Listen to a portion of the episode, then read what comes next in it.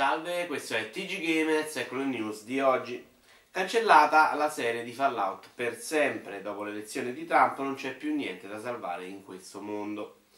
Indiscutibili i miglioramenti di PlayStation 4 Pro con Final Fantasy XV, ma se li vedete vi piace il cazzo.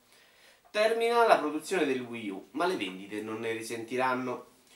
Un utente è stato bannato per aver mostrato l'immagine di una vagina in Watch Dogs 2. Alcuni videogiocatori l'avevano infatti scambiata per un terrorista.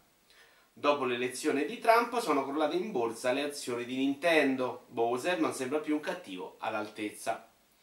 Ubisoft ha aperto un nuovo studio di sviluppo in Serbia. Adesso quando muore può ripartire anche da qui. Ueda con The Last Guardian voleva creare un'opera senza tempo, poi Sony ha deciso che era senza tempo pure la sua busta paga.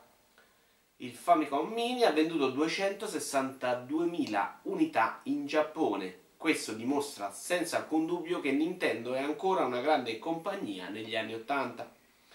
Gli ultimi driver di Nvidia causano problemi al PC. Nei peggiori di casa addirittura ti costringe a giocare a livello di una PlayStation 4 Pro. Final Fantasy XV verrà censurato in Cina. Alle autorità non sono piaciute le posizioni politiche estreme dei Chocobo. Truffa milionaria ai danni di Electronic Arts tramite i FIFA Coins. No, stavolta Raiola non c'entra. Dopo il lancio di One S, Microsoft domina il mercato australiano, ma pure in Mulise si difende benissimo.